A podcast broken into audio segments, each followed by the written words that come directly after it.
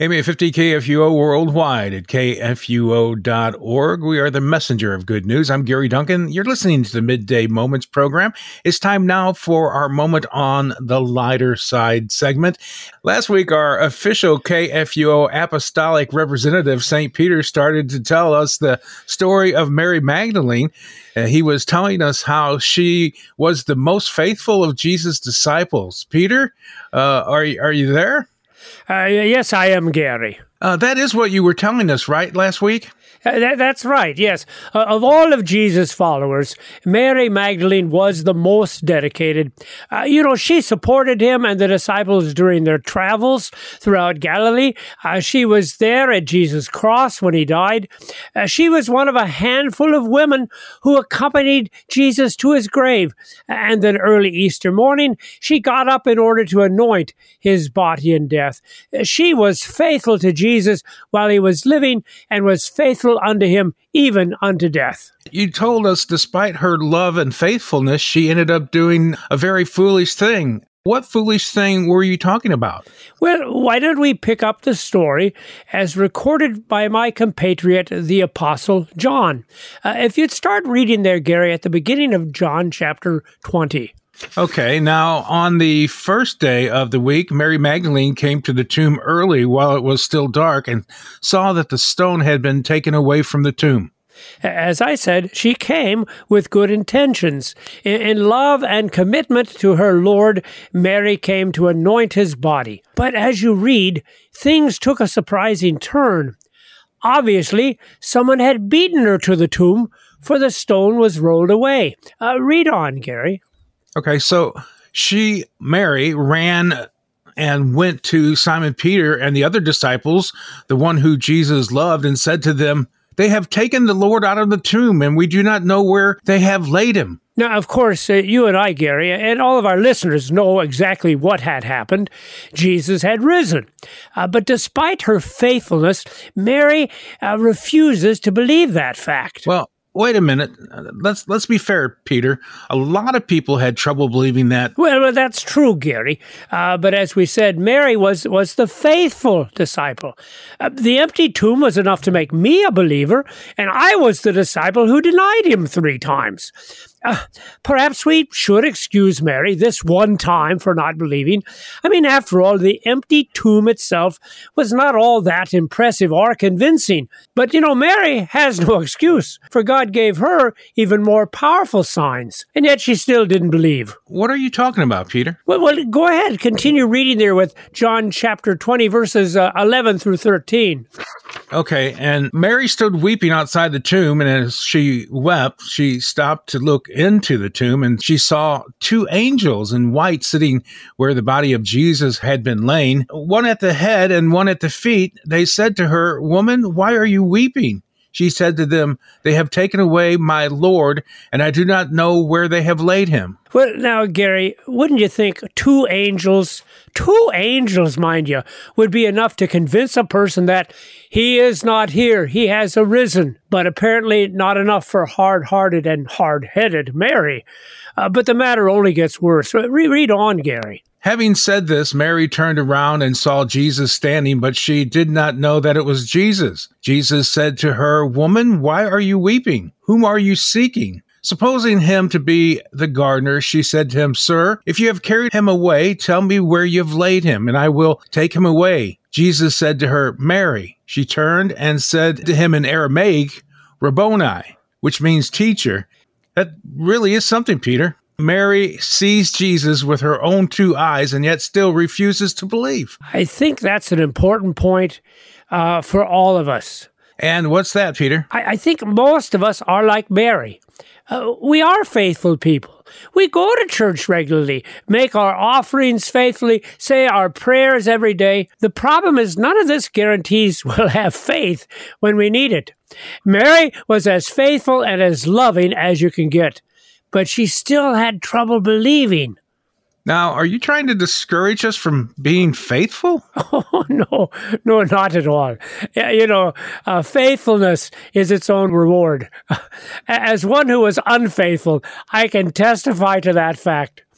I regretted my denial of the Lord every day I lived. Even though I knew that denial, like all my sins, was completely forgiven.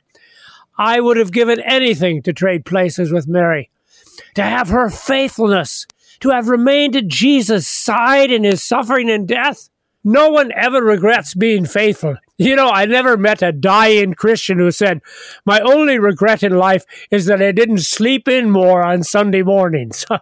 so, if faithfulness is such a good thing, then why doesn't it help us to have faith? Simply because faith is never a result of anything we do. Faith is always a gift given by God. There's just no other way to have faith. But in that regard, I, I suppose there is an advantage to being faithful.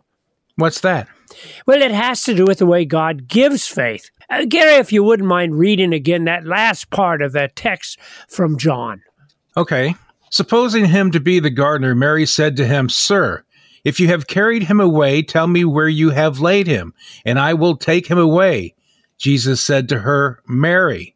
She turned and said to him in Aramaic, Rabboni. You see, Mary did not believe because she saw an open tomb. She did not believe because she saw two angels. Why, she didn't even believe when she saw Jesus right in front of her eyes. Come to think of it, that's really no surprise. The Bible says that faith is the hope in things unseen, not things that are seen. Exactly, Gary. And so Mary came to faith not by sight, but by hearing the word of Jesus. Only when he spoke to her did she believe. And it was not a general word he spoke either, not just a word of facts and history and stories, but a very specific word that addressed her by name. So, what does that have to do with faithful people having an advantage? People who are faithful have the same opportunity to hear that personal word of Jesus every week. Now, understand, I'm not being critical. We, we all need time to get away. But God does not give faith on the golf course. He does not give faith when you cast your lure into the lake. He does not give faith as you lie in your sleeping bag under the trees. He gives faith only where He speaks His word. I get it now. And in church is where he speaks the faith giving word. And again, not a general word of history and facts. In church, he speaks a very specific word, a word that, just as in Mary's case, calls us by name. What, what, what, what's your full name, Gary? Gary Allen Duncan. You probably don't remember it, Gary. But there was a day when God spoke your name. Gary Allen Duncan, the Lord said. And at that same time, the name of God was spoken, and the water of baptism was poured upon you. From that time on, your name was eternally intertwined with the name of God. For the very first time, Jesus spoke your name and gave you faith, just as he had given it to Mary that morning in the garden. Okay, I, I, think I'm beginning to see the point too, Peter. God gives us faith in church and then continues to nourish and strengthen that faith over time as we hear his word. That's absolutely true. As with Mary, uh, the word of God speaks to us in his church as not a generic word, but, but a very personal word. Why, why, why consider the Lord's Supper?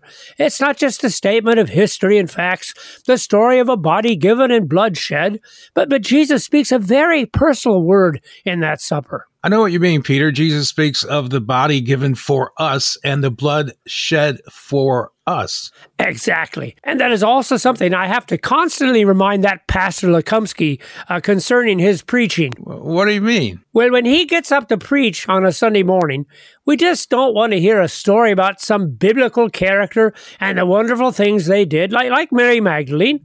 We want to hear how that story impacts us. And you see, the story of Mary Magdalene is our story.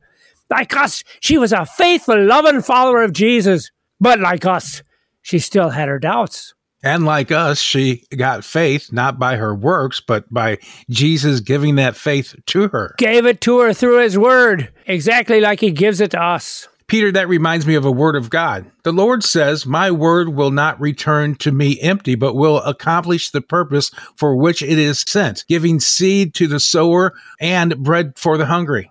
A good passage, Gary. And we all know the Lord does not lie. So let us strive to be faithful Christians. But let us remember faith is something God gives us through His Word.